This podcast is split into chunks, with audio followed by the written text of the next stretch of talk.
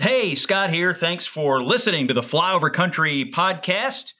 Appreciate all the listeners and the Twitter interactions and the social media promotion and the five star reviews. And we've uh, put together a nice little community for Flyover Country. And we want to keep doing it all throughout 2022. So, as much as you can promote and rate and uh, keep, keep with us, we sincerely appreciate your engagement. One of the best guests I think that we've had so far is Erick Erickson. He's coming up today.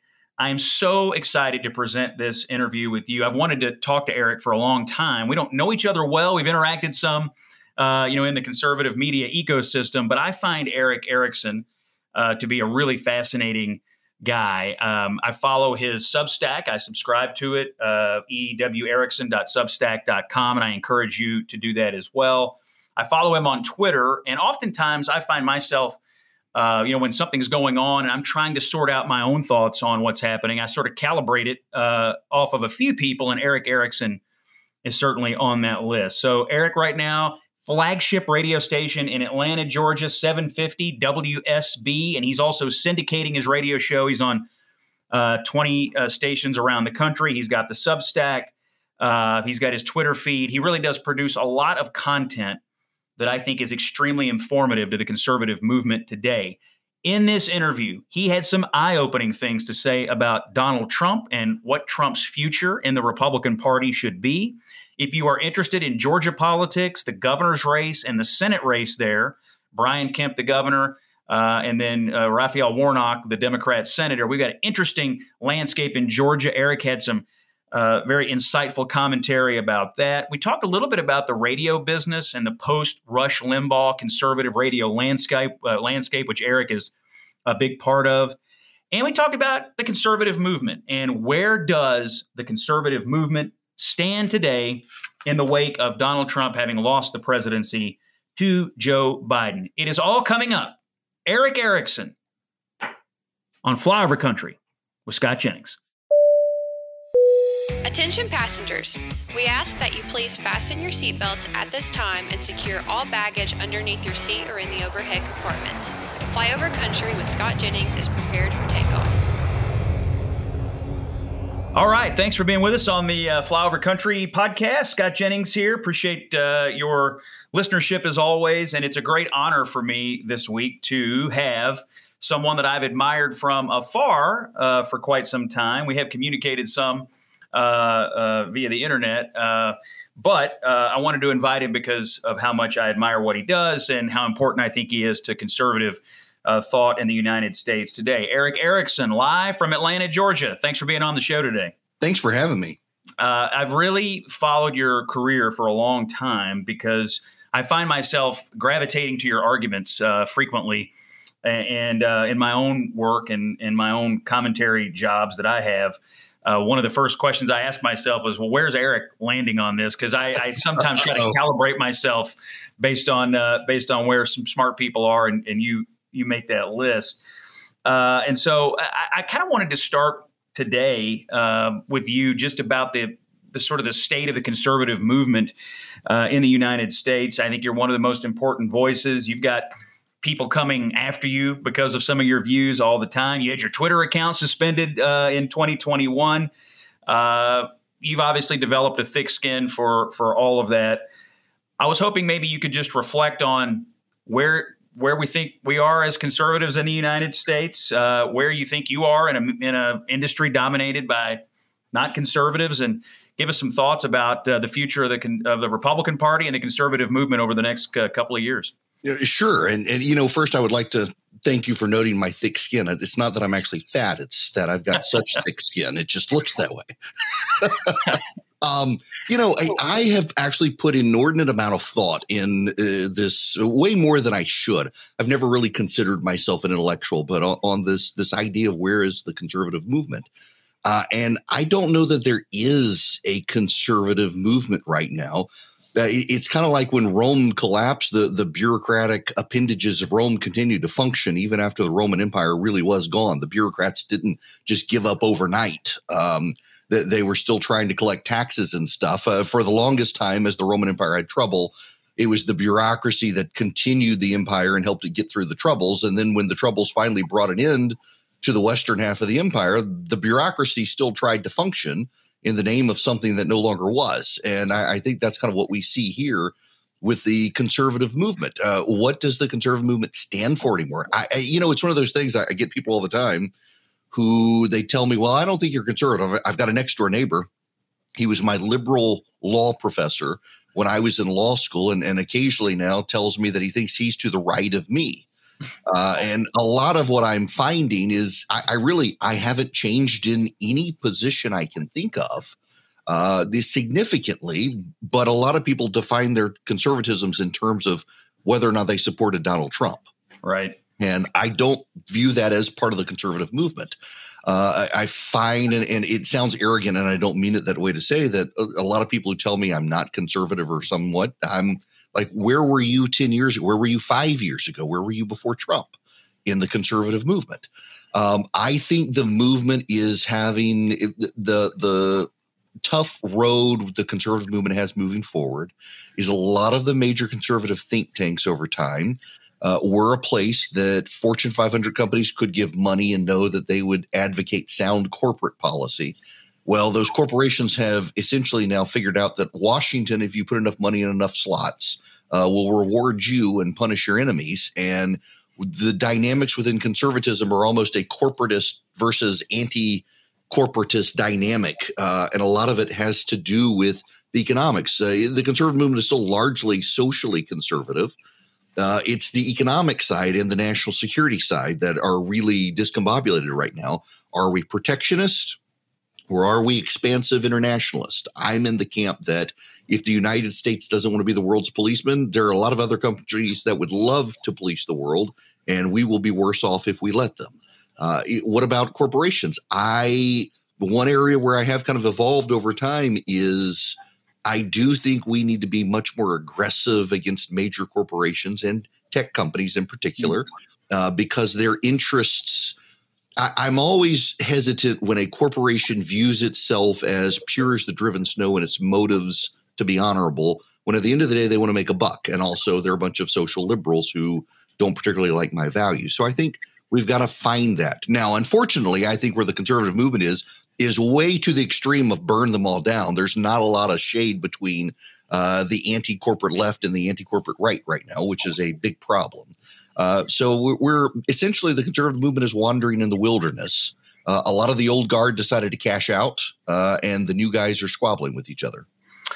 Let me go back to something you said about Trump, sort of essentially defining a conservative based on their support or, or lack of support of Donald Trump. You you you went you you were you were in some disparate places on Trump, uh, you know, during his time. As I think a lot of us were, you know, I mean, excited that Hillary Clinton wasn't the president, happy about his judicial appointments, unhappy about his, you know, personal lifestyle and so on and so forth. And I think where I uh, come down on on the his impact on conservatism is that he's made it more performative and less uh, ideological. And so, if you have ideas, if you want to do these five things, well, that's fine. But but how performative were you today? And and the definition of being a conservative is more performative. I view this personally as corrosive uh, because uh, when everything is performative, uh, you're my view is you're not going to like what you get as results of the governing, you know, consequence of that.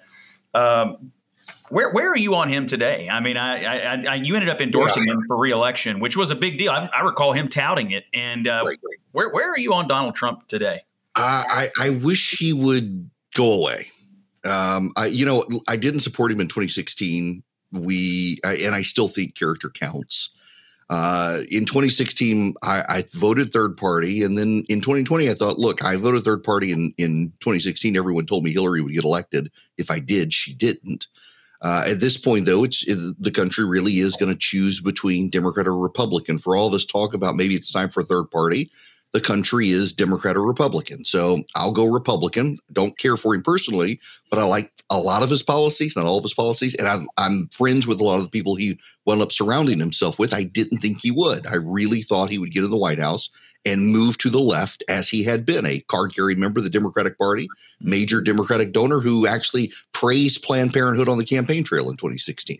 Uh, he didn't. Uh, good for him. But at this point, he needs to go away because too much of the party has made it about him, not about ideas. Uh, we're, we're not running on anything. And I don't know that we have to with Joe Biden and the Democrats, but we eventually will have power again, and we need to be able to use that power uh, other than scratching Donald Trump's itches. And I, I think he is corrosive to the party in that, to your point, he has he's really the first first postmodern uh, Republican president, uh, presidential candidate. And by that I mean part of the hallmarks of postmodernism is performance. Uh, you can't just say I stand for X. Uh, you've got to go beat your chest, burn down everyone who doesn't believe in X, uh, and and dance around to show that I really do truly believe this. And that's one of one of the things the Republican Party is doing now is is it's not just that we say that we believe in something. We've got to show through performance theater that this is what we believe. And oftentimes, the performance we choose to engage in is discrediting. When you look on the right right now, and, and I don't mean this uh, offensively to anybody because I got a lot of friends who are committed to it. Uh, the the masculine argument, uh, Josh Hawley and others are are making that we need men to be men. I agree with them. But when you see that play out on the stage, you have a bunch of guys who think they need to pound chests with each other and and and scream and be jackasses on social media. Uh, when you don't have to do that, uh, the, the, way we express ourselves can be off-putting to a lot of people who really don't like the left. And I think this is kind of the core message that people on our side missed in 2020, with the exception of Donald Trump.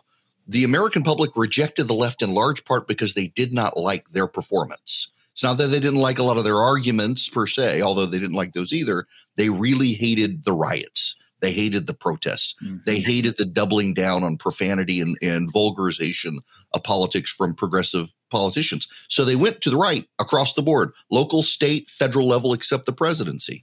And now people on the right are like, well, we need to behave like people on the left because they're so successful. I don't see a record of success in their behaviors that we should emulate. Yeah, and, and, you certainly don't see it in, in Joe Biden's approval ratings today. You don't see it in the outlook for the midterm elections. I mean, there's no evidence that the country is pining for more uh, left wing leadership. I do think there's evidence that there there are people pining uh, to make America boring or normal again, at least in our politics, and that's what Glenn Youngkin proved in Virginia. I was wondering if you had paid close attention to that campaign like the rest of us, and do you also believe that that this is a blueprint for what the Republicans should do in the future, or do you think uh, it worked in a unique case? Uh, you know, I'm mixed on on that last point of is it a blueprint? Uh, it, it's a blueprint based on particular candidates, and it's hard to find those candidates. Uh, Youngkin proved to be a good candidate, and I got to tell you, early on, I was a little critical of Youngkin, saying this guy isn't. He's not announcing any policies. He's not doing anything. He's he's running a very cautious, careful campaign, but it actually wound up working his campaign team knew what they were doing. They defined him uh, before McAuliffe could define him. Uh, they defined him, frankly, as kind of a, a boring wonk. Uh, and it worked. Uh, people wanted that return to normalcy.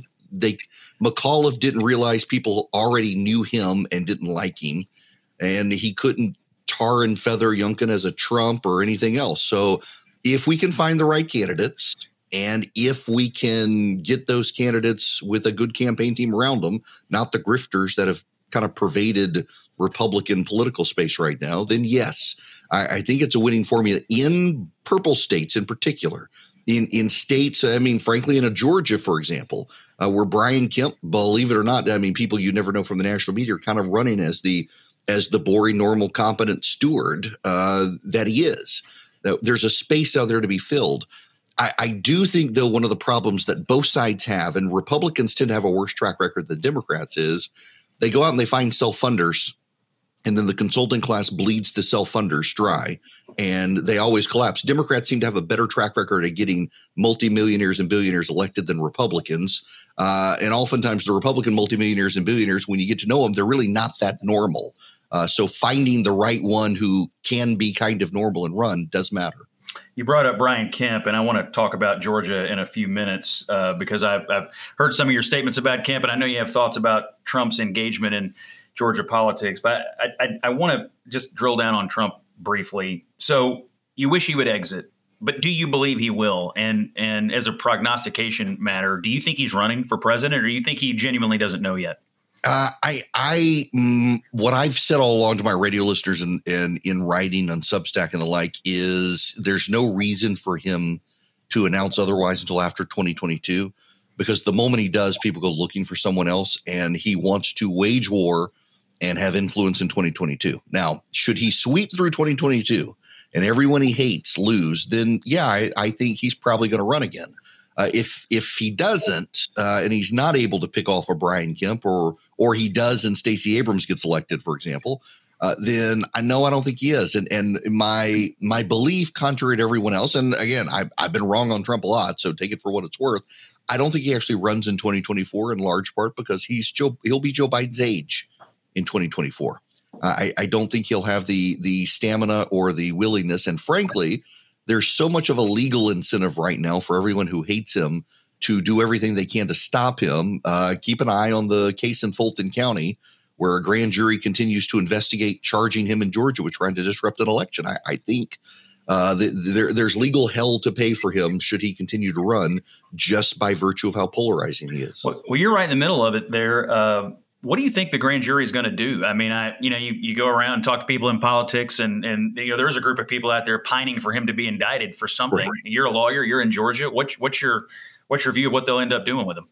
Uh, you know, I, I honestly, I, I, don't even want to speculate on this one too much because I, I, don't know. Um, there is a lot of bad evidence there. His statements, the recordings, the ancillary evidence. Uh, there's a story actually in the Atlanta Journal today that uh, the DA is trying to examine his motive. What was his motive? Did he did he genuinely believe that uh, pe- people had lied to him and, and believed it led him to believe stuff, or was he just maliciously trying to take the election? They're getting into that. Uh, this is a new prosecutor in the state of Georgia who wants to establish her credibility and bona fides with the Democrats. At the same time, she's a new prosecutor, and I don't know that she wants to tackle trying to indict the former president of the United States in a Georgia Superior Court. I, I don't see that happening. Um, I, I would be actually surprised if he does get indicted out of this. You know, I I, I, know people who want him indicted, and I also know people who think that if he gets indicted anywhere for anything, it only makes him stronger. It only yeah. increases the martyrdom and increases the prospect of him trying to vindicate himself by another campaign. So, uh, be fascinating to see what happens. Let's uh, let's stay with Georgia for a minute uh, because I think two of the most consequential races in 2022 are happening in your home state. Uh, one is the governor's race. You have an incumbent governor, Brian Kemp, uh, who defeated Stacey Abrams uh, despite everyone's in the media's best efforts last time around. Um, and now he's up for reelection. And so he's had to defeat the far left, and now he's going to have to defeat uh, Donald Trump. Uh, you've had some pretty strong views about uh, Trump's meddling in this race. Give us a sense of where you think the governor's race stands uh, and, uh, and where you think Brian Kemp's headed in the new year. Um, so I, I, a couple of things. One, you know, I, I, any campaign that is rushing out to do get news stories done around their internal polling, uh, their private internal polling is bad. And David Perdue is rushing out to flag his his internal polling to the AJC, saying, "Look, look, uh, I can I can beat Brian Kemp." That tells me that their private internal polling is not as good as their public internal polling that the Kemp campaign has chosen not to talk about their internal polling, I, actually take as a good sign.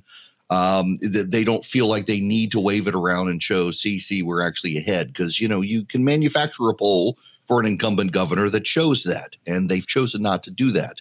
Um, I honestly, eh, eh, I, I will, I can put my hand on a Bible and I can tell you this in all sincerity.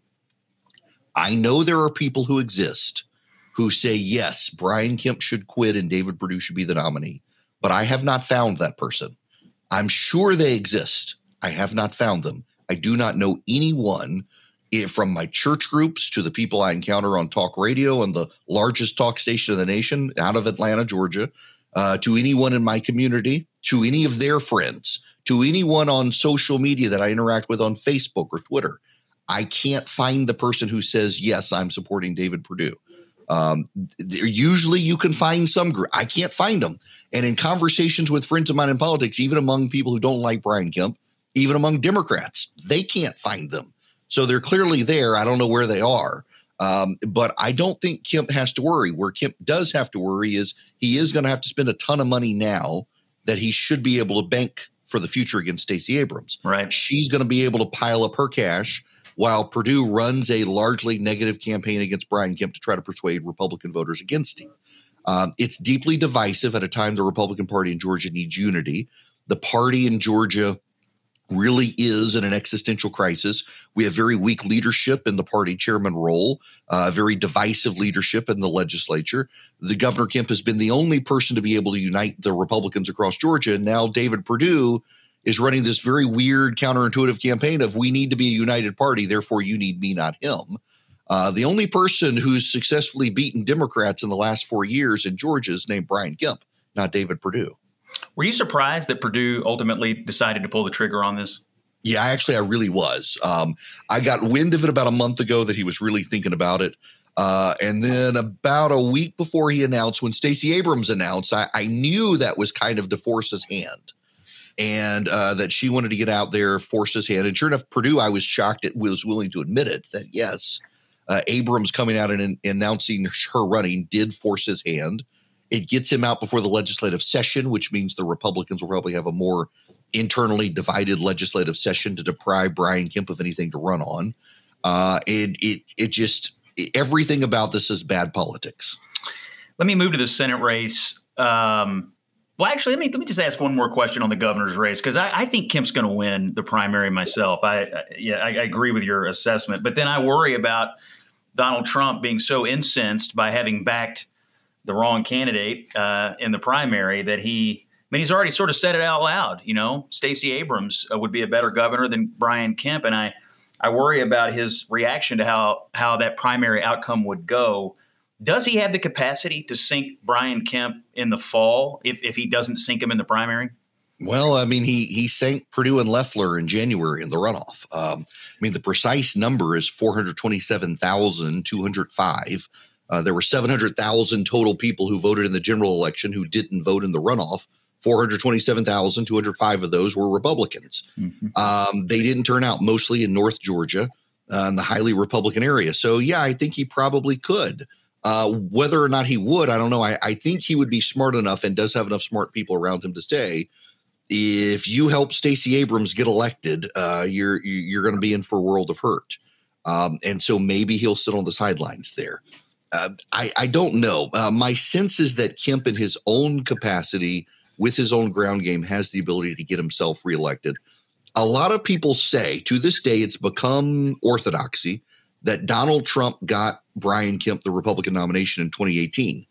But if you actually look at the early voting in 2018, Kemp crushed the early voting 70 30.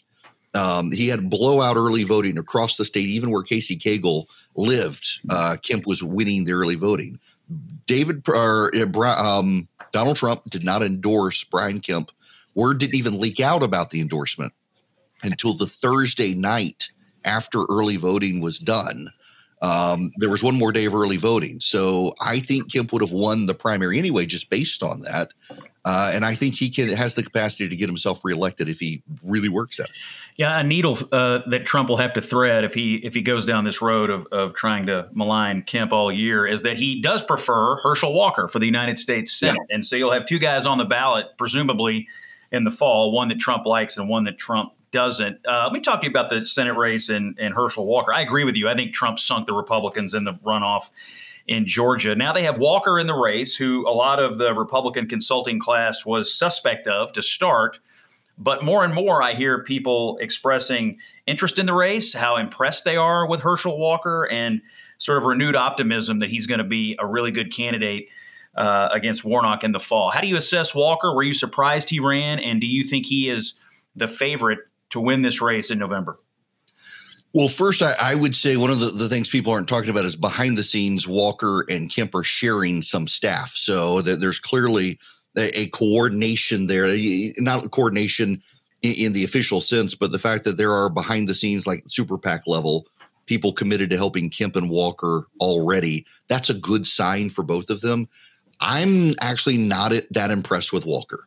Uh, I, I, years ago, I took a went to a campaign school for a week, and one of the guys who spoke was a consultant on the West Coast who told the tale of a candidate of his who was so terrible they kept him in Hawaii for most of the campaign, uh, running in Washington State, and managed to win the campaign largely by making sure he never appeared on the campaign trail.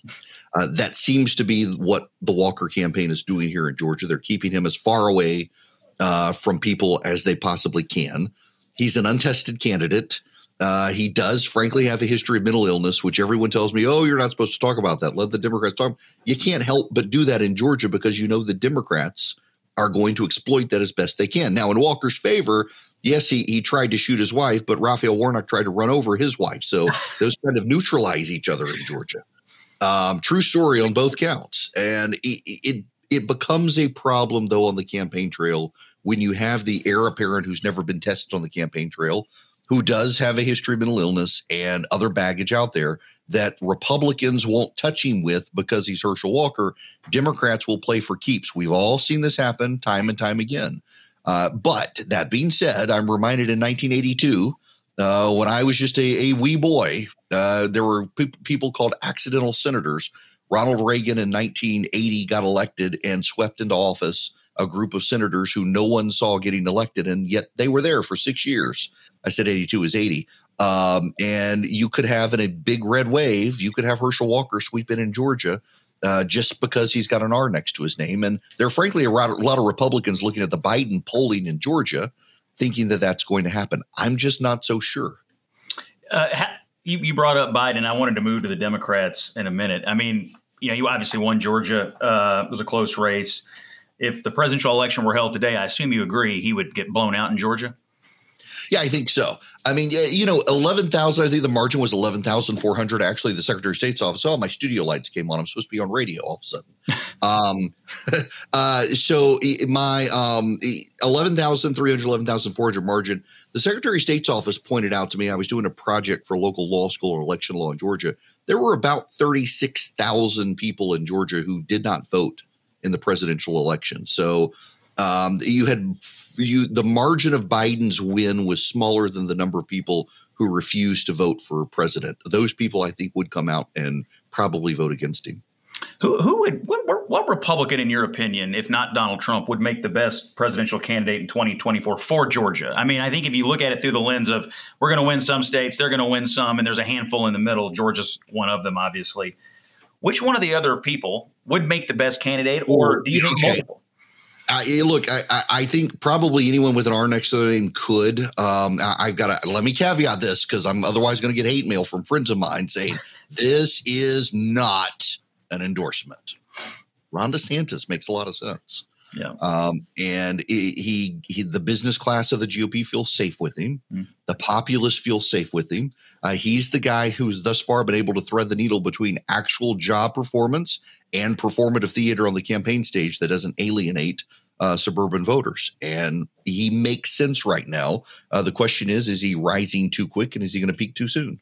When Ted Cruz this week uh, is out making a little noise uh, saying, almost always we nominate the person who was runner up last time. Do you do you believe that he, DeSantis, and some of these other candidates that clearly want to run will run regardless of what Trump does? Yeah, I, I actually think so. Um, I, I, think they will. You're going to see the, the battle of the donors behind the scenes a lot of the donor class that stepped up for Trump at the last minute last time uh, are ready to move on from Trump. And uh, most of them appear to be eyeing DeSantis. Um, that tells me look, you've got Josh Hawley, Nikki Haley, Ted Cruz, Marco Rubio. Uh, you'll probably have a Doug Ducey and a, and a few others out there who look at running in 2024. The donor class seems to be impressed with Ron DeSantis. And if there is a primary before primaries, it's that one. And he seems to be winning it. Yeah. Let me ask you about the Democrats right now. Joe Biden's in the toilet, obviously, and for obvious reasons, I think. Uh, are you surprised at the way he has conducted himself in office? And do you believe they have the wherewithal, the political wherewithal, to change course? I used to think these guys might be smart enough to figure it out, but I'm I'm questioning my old judgment on that. Yeah, listen, it's the damnedest thing. Uh, I, I, ask all the time now on radio, uh, how did they get so bad at this? Because they've really gotten bad at it. I yeah. mean, a, a, Democratic machine, I've never in my lifetime, even in bad years, seen them this bad. Uh, they cannot execute. And part of it, you know, it's, it's our mutual friend Sean Southard who who pointed this out to me. Uh, that if you want to understand Biden, don't think that he's the vegetable in the basement that other people are pulling his strings. Think this is a man who spent 50 years in the Senate, uh, where you have the chief of staff who who funnels all the opinions down to the three the chief of staff likes, and presents them to to the head who says, "Okay, here are your three options. I like all three of these. Pick." And Biden is running the White House like he's running a Senate office with the chief of staff in charge. Uh, until Ron Klain leaves, I don't think anything's going to change. And at this point, I, I I have concluded it's Ron Klain. The just the the the idiocy in dealing with Joe Manchin over the last two weeks mm. has been absurd, and it's at the staff level, according to Manchin. Uh, until you have major shakeup at the staff level, nothing's going to change. Um, the, I, I really do think part of this is they've made the most fatal mistake in all of politics, which is they believe their press.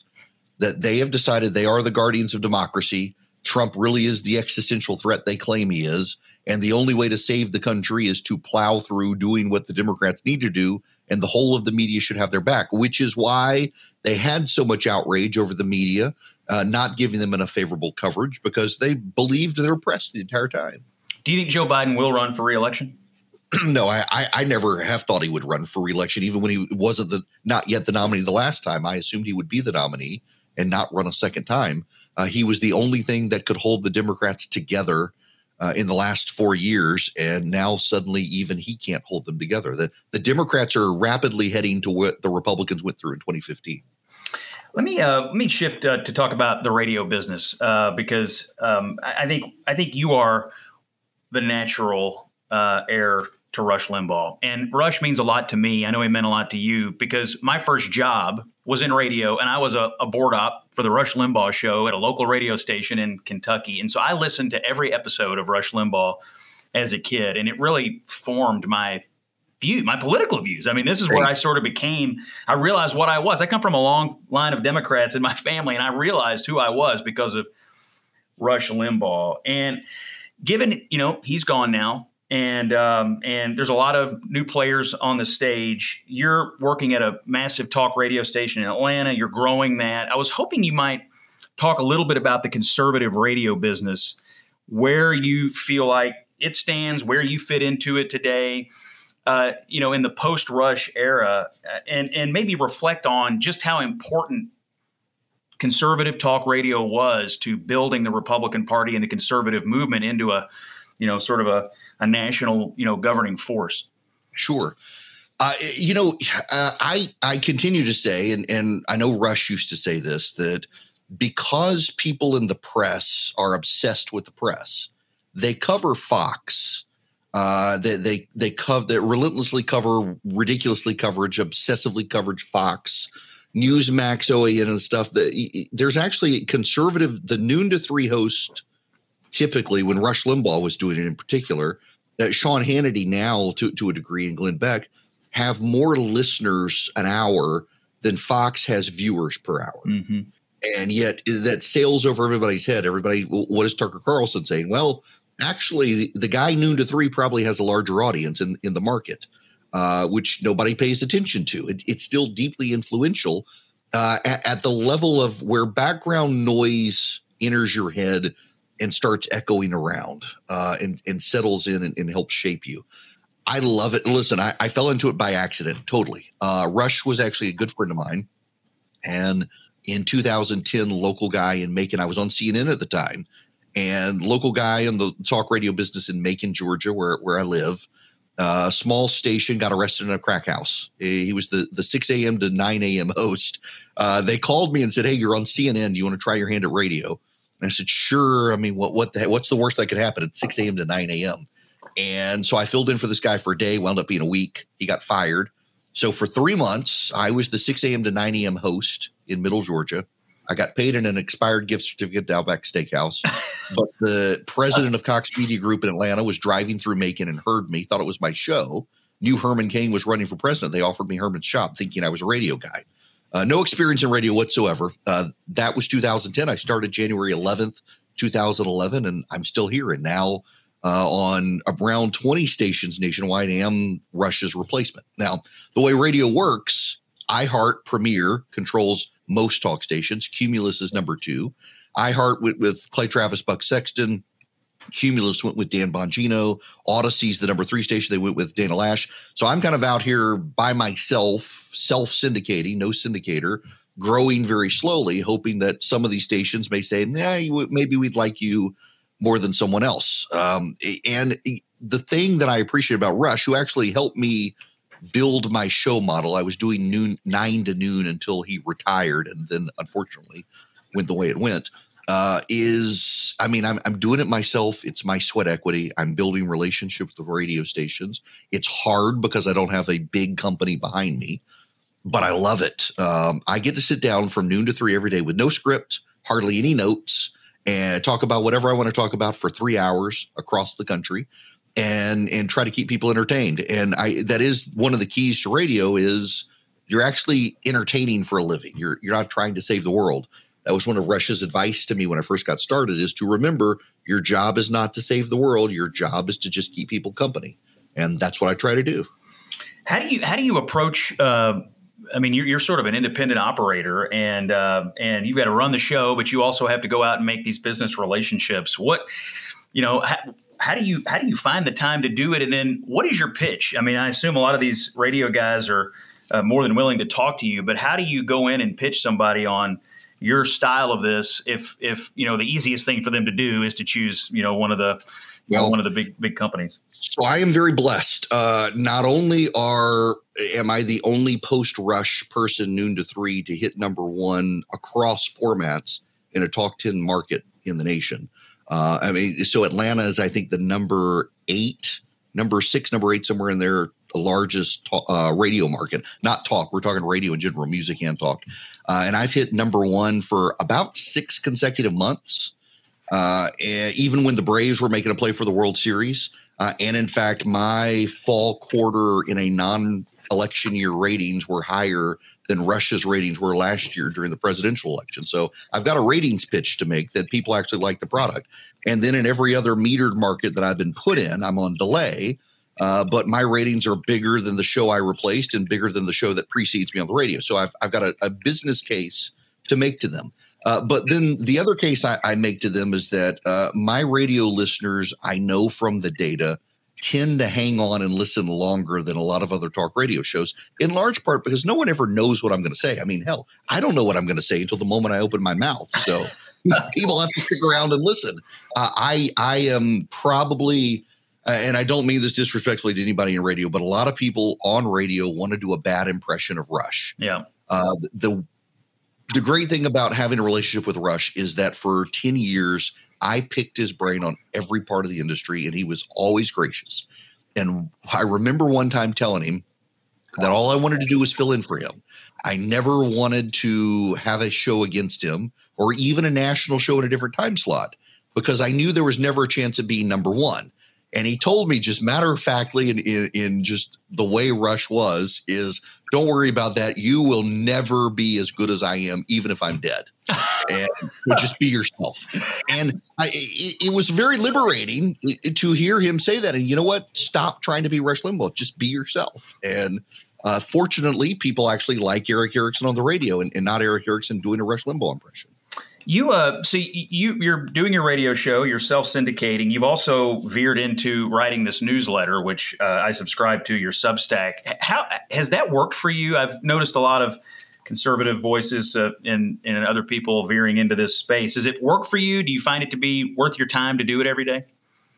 Yeah, uh, you know, as a matter, matter of fact, about a month ago, one of the major media outlets in the country approached me and asked if I would abandon Substack and work with them, bring my subscribers over. They would pay me, uh, and they've got a, a prominent con- contributor who is headed towards retirement. And did I want to be there and, do that? And and I no, I'm not giving up Substack uh, to be beholden to a major media empire that it doesn't share my worldview where they could cancel me.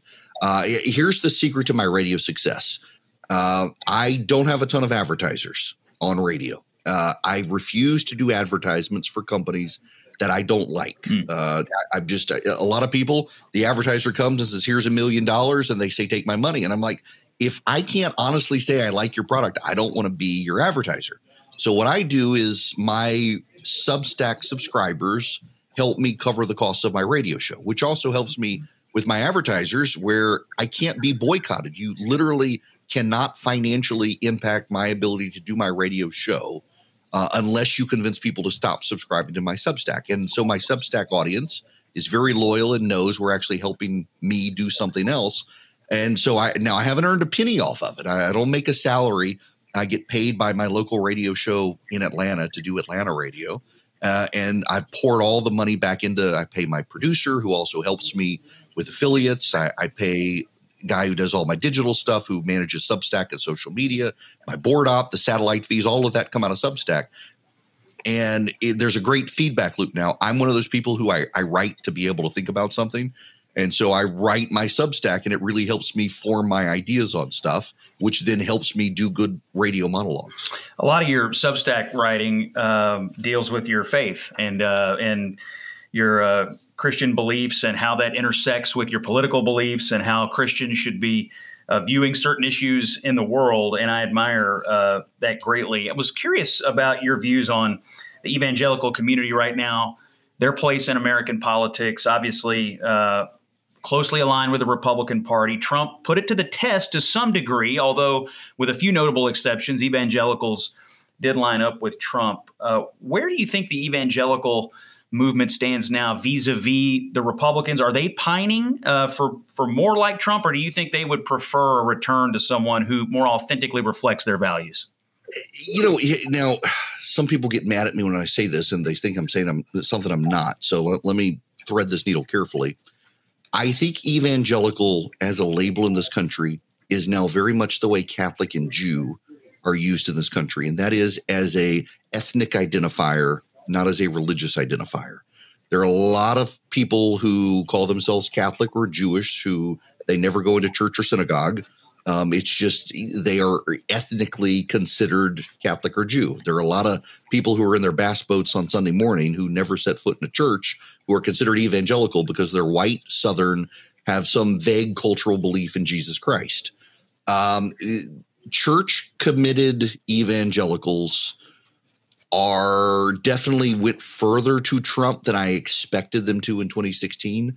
Uh, I do think there's a bit of a falling away there in the actual regular goes to church evangelical, which is different from the cultural evangelical. Uh, they're also smaller in number than the cultural evangelicals. And there's going to have to be some real soul searching there. Uh, I am I, I'm kind of perturbed when we get into the whole performance culture stuff. The number of young pastors who engage in cultural performance on social media and they're not tending to their flocks. They somehow view their Twitter followers as their flock, uh, which I think is very soul corrupting. I think Twitter as a platform is soul corrupting. Uh, and the more time I see young pastors spend on Twitter who don't have congregations, um, who don't have local um, flocks, the worse I think uh, they twist their religion towards their politics. And the one thing that that I think probably saved me from being a really terrible human being is a uh, number of years into radio, I kept getting because I talk about this stuff on radio too, not just in Substack. Got invited to start preaching, and I'd never been to seminary. And finally decided, you know, I should probably go to seminary if these churches want me to preach. And it was deeply rewarding. And I finally, it's like the light bulb came on. You know, I'm steering my faith towards my politics, and it's got to go the other direction. And that's caused me to fall out with friends of mine who are like, no, well, I'm a Christian and I believe this. And it's like, yeah, but you know, here's what scripture actually says that you you know, take care of the widows, the orphans, the refugees. And and maybe we do need to rethink our language at least on how we deal with the border, even if we all believe in a secure border, things like that. Uh, and I think when you go down the road of of being on Twitter all the time as an evangelical, don't be surprised when your religion starts sounding like your politics. I want to ask about one more thing before we do our lightning round, and that is the issue of vaccines in this country. Um, was curious about your views on where you think we stand with with vaccines. Obviously, uh, there have been conservatives out there who uh, are vaccine hesitant or say we don't need these vaccines or who want to destabilize the concept that vaccines are effective. And even this week, Donald Trump seemed to embrace the idea that his vaccines were were uh, effective and people should take them. What are you hearing from your listeners on this front? Because I I find a mixed bag out there, and and uh, and and I, am just curious. You you have such a relationship yeah. with your listeners. What are they telling you, and and what are you telling them? You know, I tell them all the time. I think the vaccine works. Um, my my wife and I are proof of it. We got it very early on. My wife's got lung cancer. She was was one of the very first people to get it. Uh, and at the same time, my kids wound up getting COVID, and neither Christy or I got it. Uh, over the summer, my dad got the Delta variant. We were in a hotel room together in Atlanta for a few days, and he was clearly getting sick. Didn't realize he had COVID until he got home. Uh, but I was with him for three days and never got sick. Uh, my mom nursed him back to health, never got sick. The vaccines, they work. They're not perfect, but they work. I'm deeply alarmed at the people in the conservative movement who have embraced a level of vaccine skepticism uh, and vaccine hesitancy and are willing to twist the data. They don't understand the data. They don't understand that they don't understand the data. Uh, that's bad, I think. At the same time, I also think the left, and in particular the Democrats, once they got in charge, oversold the vaccine more than they ever should have. Uh, they, they they overinflated it, and now they don't know what to do with it. Uh, I, I tell people get the vaccine. You shouldn't be mandated. I'm I'm philosophically opposed to mandates, but I do think they work. Uh, I, I have this ongoing conversation with my listeners that the way I explain what's going on in COVID policy is we were promised for a year from Dr. Fauci to President Trump to President Biden. We were fundamentally promised we would get to COVID zero. We're never going to get to COVID zero. It's increasingly obvious we're never going to get there. They have not yet figured out how do we announce to the passengers on this airplane that I'm very sorry we can't land you at this destination. We have to go to this different airport now. And until they figure out how to explain to people that we promised you the science would be settled and the science would take care of us and the science would prevent it and those vaccines would work and we'd get rid of this disease and now we failed until they figure out how to be humble enough to admit they screwed it up all along and oversold it, we're never going to get rid of the COVID policies. It's never been about controlling us. It's been about their inability to acknowledge they failed. Yeah, I uh, I agree with you that we're never going to get to COVID zero, and I actually think if Biden were just honest about it and said, you know what, we're just going to have to learn to live with it. Well over half the country would say, okay, I, I, agree with you. you. Intellectually, I get it. I understand. And if my kid can go to school and not be constantly interrupted, I'm happy with that. I think they would I mean, find tons of room to run. In Colorado is the perfect example of this. That, that at this point, you've either had the vaccine or you didn't want to get it. Let's move on. No more masks. Everything's open. Yeah, it, except now, though, we see Joe Biden, as you pointed out, he can't. He just can't find it. He was in Kentucky surveying tornado damage the other day. He's, he's literally outside the entire time you know, ambling around uh, my hometown of Dawson Springs, and these people are sitting amid piles of rubble, and he's walking around outside with his mask on, you know, and he's the only guy there doing it. And at some juncture, uh, they're going to have to. Now, to his credit, he is resistant right now the idea of lockdowns, and I assume that's because uh, they know what political peril they would be in if they if they promoted it. You're listening to Flyover Country with Scott Jennings. Erick Erickson is our guest this week. Uh, before we do the lightning round, Erick. Um, uh, one one final thing: uh, Senator Johnny Isakson mm-hmm. passed away. Um, I know you were close uh, with him, and you went way back with him. And I was hoping you might, before we do the lightning round, close this out. Why was he so well liked? I mean, he was liked in Georgia. He was trusted by people. He was liked in the Senate. Maybe offer some reflections on Senator Isakson for us.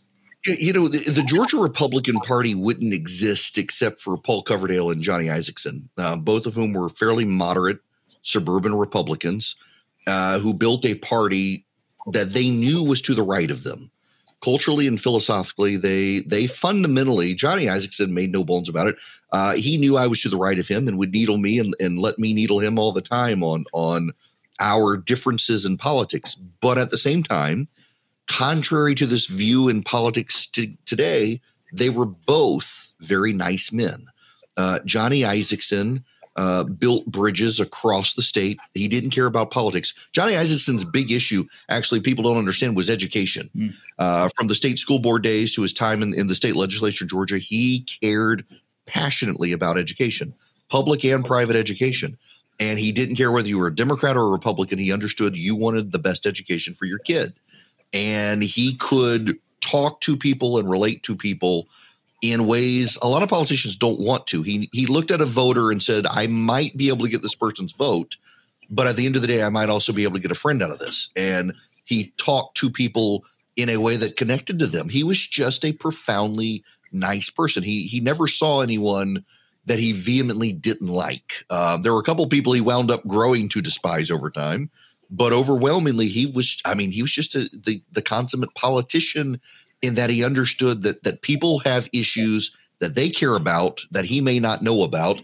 And he wanted to know about people so he could know about what got them to go vote and what got them through life. This may be one of the, the most interesting things the Republican Party goes through over the next couple of years the prospect of being nice or being not nice uh, when it comes to dealing with our political opponents. Donald Trump was not a nice person, obviously, and that was his brand. Nikki Haley has said that uh, the problem with Republicans these days is that we're just too nice. We're just not willing to be mean enough. And this was after Donald Trump lost to Joe Biden. There may be some lessons in the Isakson model of just trying to be a little bit a little bit nicer uh, uh, as you go out and talk to people out there.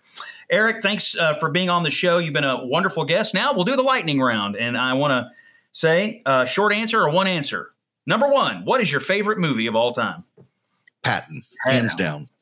Love it. Is Georgia a flyover country state, geographically or politically? No, no, it's not. One year into Joe Biden's presidency, what is one good thing you can say about it? We've only got three left. you grew up in Dubai. Uh, what is the biggest similarity between Dubai and Georgia? The heat. heat. All right. Is there a candidate or a possible candidate for president alive today that if he or she ran, you would immediately drop your media empire for and run off and work for their campaign? No. Will Republicans win the House and Senate in 2022? Actually, yes, I think they will. will both of them. Will Republicans capture the White House in 24? I think so. What do you enjoy most? Cable TV, print, or radio? Oh, cable TV. If you could wave a wand and change one thing about U.S. politics, what would it be? Uh, that social media would be gone, and also we would never know it existed. Finally, will the Atlanta Braves repeat in 2022? Oh, okay. I won't drop an F bomb. Um, no, no. Where's Freddie? I, I need Freddie first. Erick Erickson, thank you so much for being on the podcast today. You can listen to Erick Erickson on 20 radio stations around the country. The flagship is in Atlanta, 750. 750. WSB. Uh, you can read his Substack, uh, ewerickson.substack.com. I do. I highly recommend it. Uh, and follow him on Twitter as well. Erick, thanks for being with us. You've been a great guest. Really enjoyed this conversation. Thank you so much. Thanks, Erick. Flyover Country with Scott Jennings is a production of Bluegrass Media Lab, coming to you from the heart of Middle America, Louisville, Kentucky. If you like what you heard, subscribe to Flyover Country on Apple Podcasts, Spotify, or wherever you find your favorite podcast. Five star reviews will help us keep making the content that you love. To find my latest television hits, columns, and other commentary, go to scottjenningsky.com. And you can also find me at scottjenningsky on Twitter and Facebook. Thanks for listening and talk to you soon. Ladies and gentlemen, make sure your seat backs and folding trays are in their full upright position. Cabin crew, please take your seats for landing and thank you for choosing Flyover Country with Scott Jennings.